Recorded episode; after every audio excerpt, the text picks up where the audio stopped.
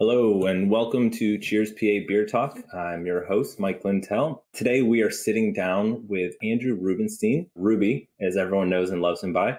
He is a brewer and head of cellar operations for 2SP in Aston, Pennsylvania. Ruby, thanks for joining us today. Absolutely. So, uh, one of the first things we like to get out of the way is just the beer that really brought you to craft. Like, do you have a memory of a beer that was different, that stood out to you? You're like, you know what? I want to know more about this. I want to be about this. Is there something there? There's two stories behind that. One is just like basically the first time that I had craft beer think I was in high school. I found the one shop that would, you know, you could walk in and they would just sort of, you know, look the other way when you were putting the cash down. But it was Brooklyn Brown Ale was actually the first beer when I had a little bit of extra money, and uh, I just wanted something that I actually enjoyed the taste of. Brooklyn Brown Ale was the one that I always went for. The other story being more so how I became a brewer was when I was in college, uh, 21 at this point. I started really getting into a lot of sour beer and barrel aged beer. And I realized as a college kid, there's absolutely no way that I could afford these bottles of beer that are like 20 $30.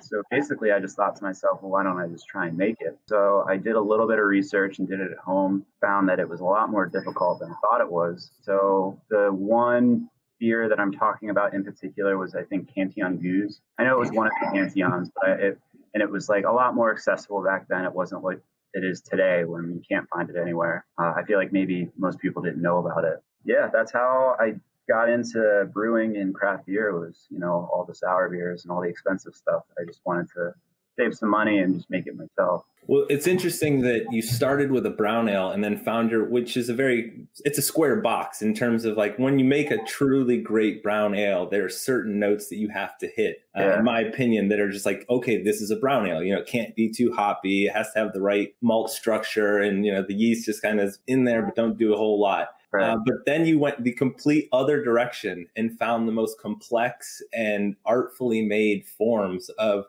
not just a single time, but over many instances, and then the greatest of those parts coming together. Like fascinating the journey yeah. that you took. Um, I, I, just I, I know what I like, and you know it's not hard. You can think about it that way, or you know when something's presented to you, you just take it as it comes, and then you know you can look at it that way after the fact. And that's kind of how I approached it. I like what I like, and I couldn't really control it, so it was just what was put in front of me at the time.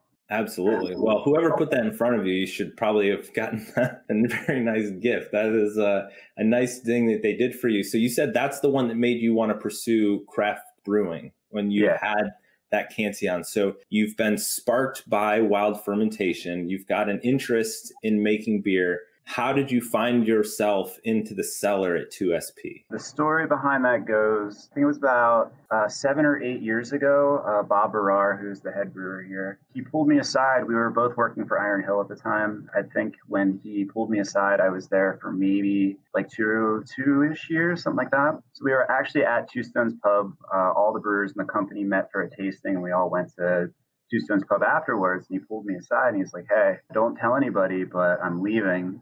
And I got my eye on you if you want to come with me. So then, fast forward a year after that, I put in my two weeks, and then about a month or two after that, we started construction on 2SP.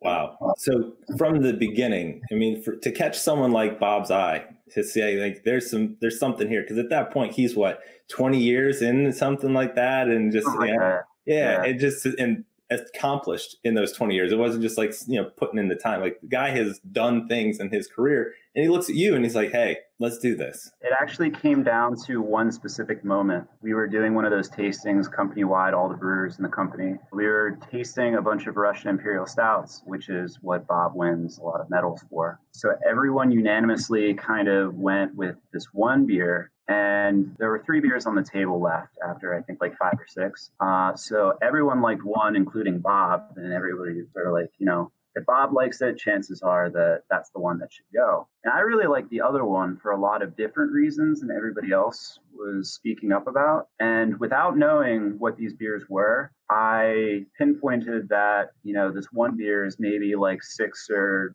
six or 12 months older than the other one And I understand that those are the flavors that people are looking for, but I made my case that the beer that I enjoyed, which was, you know, maybe six or 12 months younger, had all these flavors that I enjoyed more and why I thought that should advance. And they're like, yeah, that's a good argument, but we're still going to go with this other one. And then they said which was which. And it was like exactly what I said, like six or eight months younger, the one that I chose. And everybody looked at me. and They're like, wow, like you got a good palate. That's pretty cool. And so that it that was the moment when he was like, yeah, this kid gets it. So that's awesome. And you're right. I mean, those are the ones that have won the award. So I'm not surprised that if you stood out, tasting through things is so difficult and you get palate fatigue. You know, you could be having an off day, depends on what you had that morning. You know, to, yeah. to keep your instrument fresh. And, you know, I'm, I can't imagine how many barrels are you managing today? I mean, what are you, what are you working with over there? Uh, like barrels, like, you know, like, like different projects, physical different wood barrels yeah, or like how yeah. many? Yeah, yeah. Uh, physical wood barrels, I have no idea. Yeah. But uh, as far as like styles, we probably do at least 40 or 50 a year. Yeah. Um, you know, we try and get together at the beginning of every year and sort of map out a plan for the entire year. But when it comes down to it, it's just sort of like, you know, 20 barrels in a t- and available in a tank and just throw whatever you want in there. And, you know, a lot of times you're just making stuff off the cuff. So But, I love the story behind Antonym. I think that is spectacular. I'm so excited to see anyone just putting that big middle finger up to the establishment saying, I'm brewing a farmhouse beer. I'm, I'm going to showcase French yeast. yeah. What? Were you, were you scared? Were your palms a little sweaty when you're doing, no, it was total No. confidence.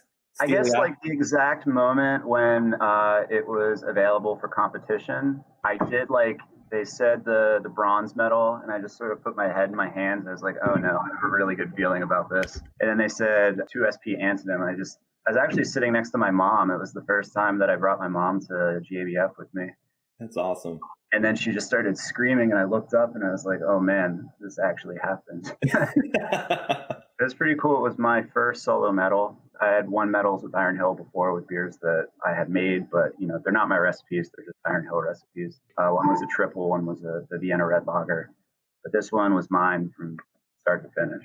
Yeah, man, you always love your firstborn. Nothing like it. So you should be proud of that. Uh, so that beer lives on. Summer's around the corner. I think there's in the five years the opinions on those types of beer, and you know we're moving away from the uh, the over shandification of summer beers. Like there's a place for a farmhouse style, a grisette way more in package today than there ever was when you were you know, flying against the man out there and making that happen. Do you think that's something down the road we'd ever see in package, or is it still too much of a niche beer that it just has to live the way that it does? Generally, you can definitely find some grisettes out there. I know uh, Sly Fox makes one every year, and they can it. As far as ours, with the resources that we have, there's wild yeast that goes into that beer. So we Mm. try and keep that separate from Yeah. all of our packaging equipment. So that beer will likely not see cans, but it has seen bottles in the past and could see bottles in the future. All of our bottling is done by hand. All the barrel aged stuff goes through the bottler. So that could be something that we would see just in like large format or maybe 500 milliliter just glass bottles. But uh, as far as can, not so much. Totally For, for, for us anyway. Yeah, no, I totally understand that. And Sly Fox Grisette is always one that I get excited. It's a true sign of summer. You know, it's like, all right, we're here. Grisette, Yeah. thin cans. That's Let's a do very this. good one too. Another one that's won a ton of medals. So Absolutely. Yeah, I would. Uh, I drank a ton of off color when I lived in Chicago, and Nice. the, to, like anyone, like that's what made me realize that you can be different with brewing, and like it's possible. It's not super profitable and large scale, but like if you know where you are and what you do and do it well and commit Yeah. to the craft, I mean, you can't. They're artfully made beers, and it's very similar to what you're doing with you know, some of the smaller batch things. Uh, you mentioned Cantillon. That just there's two ways, and both can be done artfully and done well. It's just the business supports one over the other, in my opinion. But it doesn't mean there's not a place for some of that. And I'm glad to see that you and 2SP and everyone out there that is part of that is you know, doing it right. I'm trying my hardest. It's it's not exactly a style that makes our company a ton of money, but you know that's not really for me to worry about with that specific style. That's just something that I want to make because I like the stuff that I make and I want to share it with other people. So I try not to make it about you know our company and ourselves all the time. I try and do some stuff for myself, do some stuff for people that appreciate things that are a little harder to find. So I try and keep that in the mix whenever I can. That's great, man. And it's nice because you're talking about balance. And to me, that's what I've always found in any 2SP that I've opened. I think 2SP Pils was the first beer that I had that made me say, oh, what is this? Because to me, coming here new, you see the wall at Local 44, it's all just can art. And you're just like, what's this? What's this? And you can only, you know, limited budget. Like I can get one four pack so nothing, nothing really stood out to me. And I, it was summertime and I tasted that Pils and it blew me away, man. It had everything. It was crisp. It was proper. It was just wonderful. Yeah, I, I love that beer. That's also another beer where, you know, standing up to something like an IPA or fruited, whatever, you can't really compare them. Like I drink 20 pints of Pilsner for every like one IPA that I drink like in our tasting room probably. But that's just me. You know, not everyone's like me. But uh, again, that's another beer that I kind of have to fight for. And, you know, there's definitely a place for it. And, you know, you're saying exactly what I think about it too. So it's hard to deny that there is a place for that kind of beer. Absolutely. And I think that in terms of like seasonally drinking, you know, you always talk about, well, you should eat seasonally. You should only eat tomatoes when tomatoes are in season. Well, you should only drink right. Saisons in the summer and you should only drink Pilsners. And like save your heavy stuff for the winter and barley wines only after Christmas. You know, like there should be certain rules and regulations to all of this, but why can't that we have like that calendar I can get behind? You know what I mean? Like you flip the night, like, yeah. oh, we're doing Grisettes this month. You know, it's like there are levels to how this should go. And I just feel sure, like sure. as we, the consumer, swings back and forth, and there's a huge swing that's currently going on, in my opinion, away from some of the stuff and, you know, opening people's minds up to pilsners and lagers and different beers because well i really can't drink 15 of these juice bombs because it's really not great on my gut. So yeah. i would uh you know let's figure how you know uh, how much well, i saw a meme the other day. It was like 900 calorie beers. They were talking about. I was like, when you really break it down, and you think about it. Yeah, that is a, a time and a place. A once, it's a nice treat, but you can't make that your your right. whole thing. And so there needs to be the balance, and pilsners can do that for us. Yeah, for sure. It's like you know, pilsner is the beer that you actually drink. All those fruited, lactose, nine percent, whatever. That's something you trade a bunch of times, and then you share it with like five people. Yeah, beers for the community. You know, right. they're they're more, more enjoyable uh, in small doses. So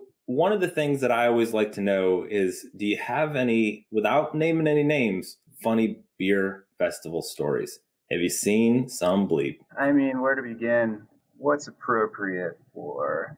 Yeah, I mean it's just noon. yeah, we're uh, it's family show here, Ruby. Yeah. So probably one of the funnier things I've ever seen. This is years and years and years ago when I was brewing at uh, Iron Hill Maple Shade. I was doing the Battleship Festival. So this festival, it's on, I forget what the battleship is called, but you can see it right from across the river when you're going down Columbus Ave in Philly. It's pretty noticeable, but they actually let people onto this battleship.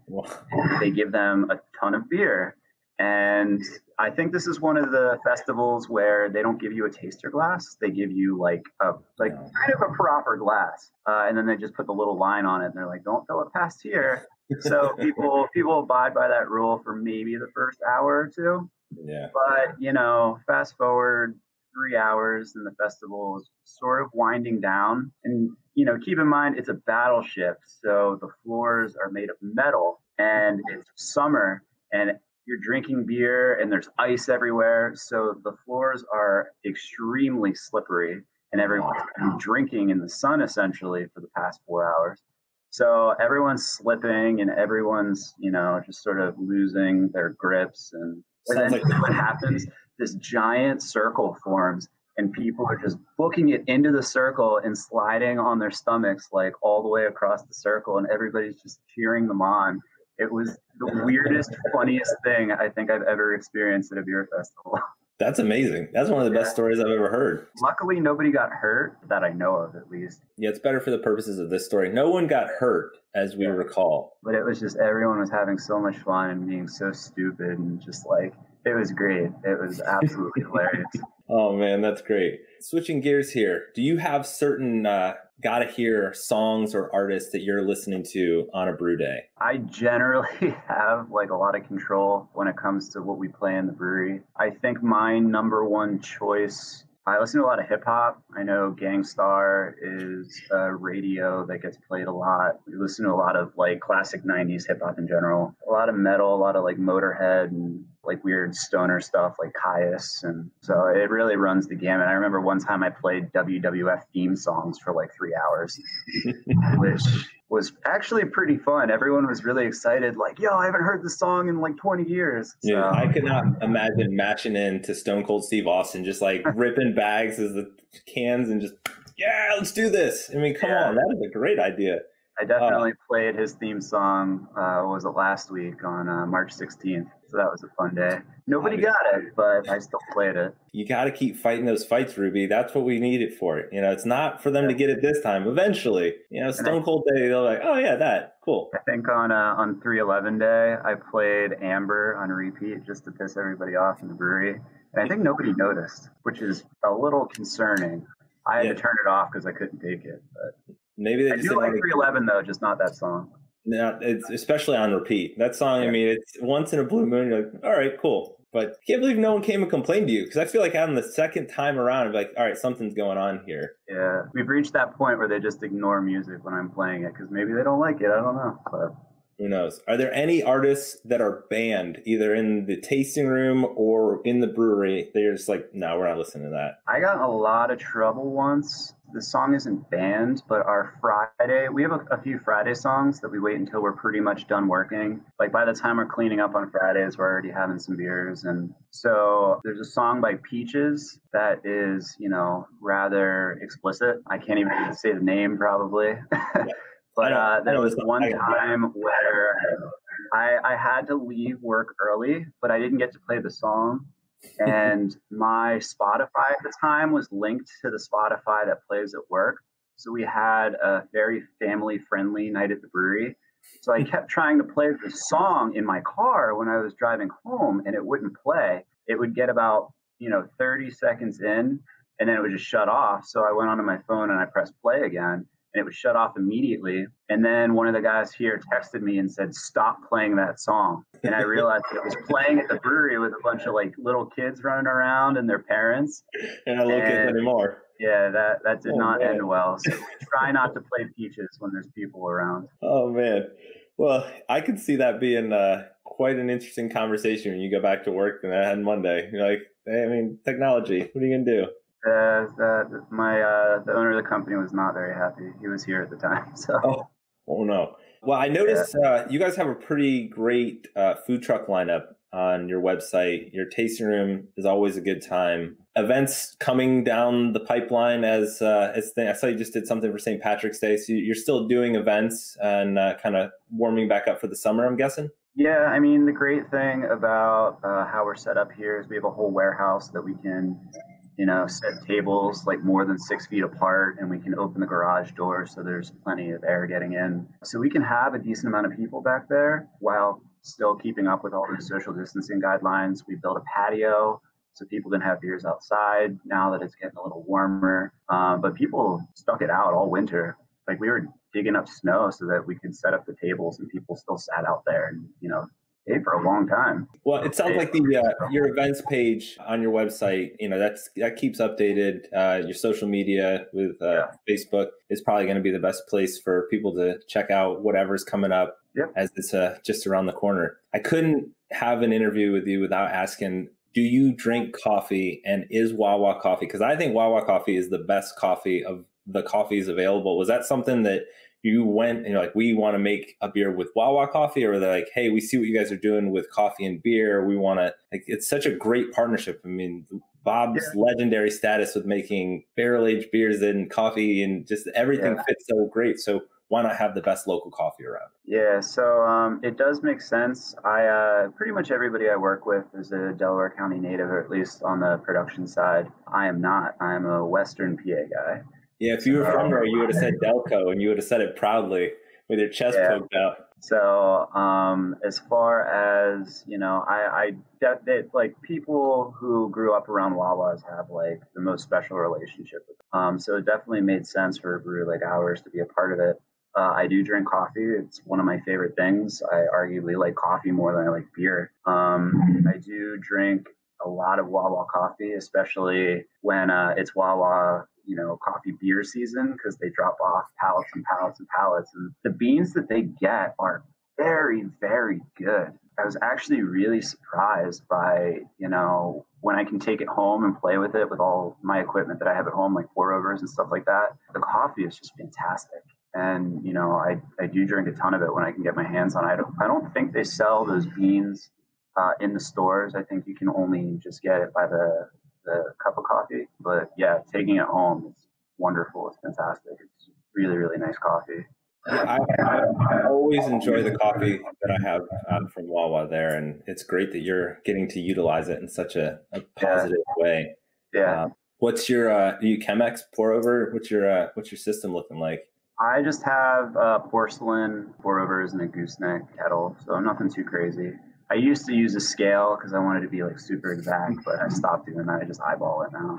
Yeah, well, once you get your measurements done, you pretty much close enough. You know, within a few grounds, you're like, ah, I'm not going to notice the difference. But yeah, that's uh, I've, I've found that with a lot of things, especially in like brewing, where it's just sort of like you can be exact and do everything to the T, but you know, eventually you just get a feel for it. And you're like, yeah, it's fine. Just you know, put a little bit of that in, it'll work but only with certain things. Other things have to be exact. So. Absolutely, I think it's, but that's part of the process. Is like knowing the limits and knowing where you can play and the feel of brewing. Yeah. It, it's more of the art side of it than you know. Technically, you learn where the guardrails are, but then the art happens in between there where you do the dance. Yeah. yeah, it's sort of like with IPAs. You know, it's like how much of this do you, you throw in? Just throw the whole box in. Like, yeah, that's sort of where we got with IPAs. But oh man, there's a whole box in here. IPA is going to be on a can at some point, I would think in the next six months. We're starting to run short on names, so we'll take anything. Yeah, that's for sure. well, Andrew, I really appreciate your time today. Um, before we get out of here, we do need to highlight the March beer uh, at Wise. Uh, every month, we choose a different beer. Uh, and just kind of showcase it, ones that uh, I really enjoy. And this month we chose Up and Out six uh, percent hazy IPA. Anything that showcases Cascade hops is uh, is great by me. But um, I love the beer. Uh, do you have any thoughts as the man behind the beer uh, that you could give us some insight into why this beer is so great? You know, the Mosaic and Simcoe combination, very classic, like new hops. You know, they're fairly standard in a lot of the hazy IPAs. Uh, the thing that sets this beer apart, I think, is that I designed this beer to have a little bit of bitterness. Uh, so it kind of, you know, blurs the line in between New England style and, you know, your classic old school IPA, which is what I wanted. I like bitterness. And, you know, it married quite well with all the tropical and blueberry notes that you get from the Mosaic and the Simcoe.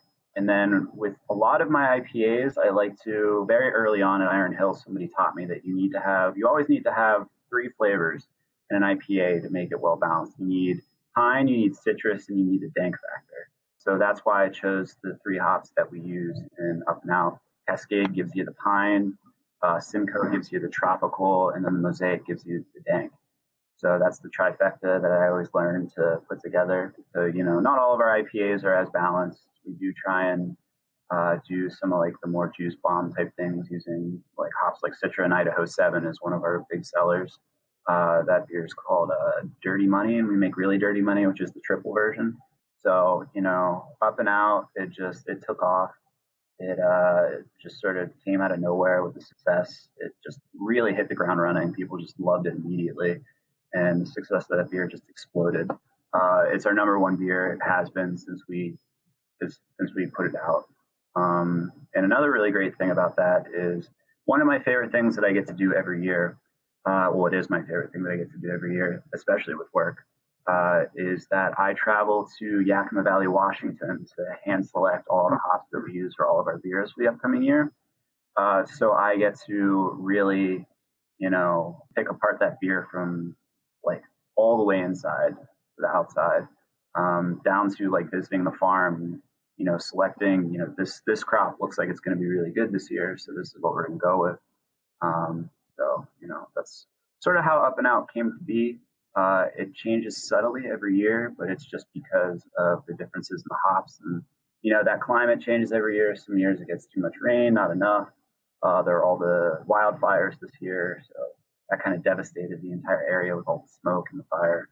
Um, but yeah, it's a really fun beer. We work really hard on, you know, making it consistent, and you know, I'm glad that everyone likes it and that it had so much success. Well, I appreciate someone that's uh, you know speaking to the connection of the natural effects on beer because you don't hear enough about that. But honestly, you're making something that comes from agriculture, and you know you rely yeah, on beer is that's why beer was made in the first place. It's great to see someone you know using their platform and speaking out about just using uh, just awareness around why this beer is a little different each year because you know it was a wet growing season, it was a dry growing season, all these different factors. So you're not trying to we have to make the same thing every time. You're acknowledging that there can be limitations because of nature, and we need to accept that and you know own our part of it and do what we can do to try to help mitigate some of those issues.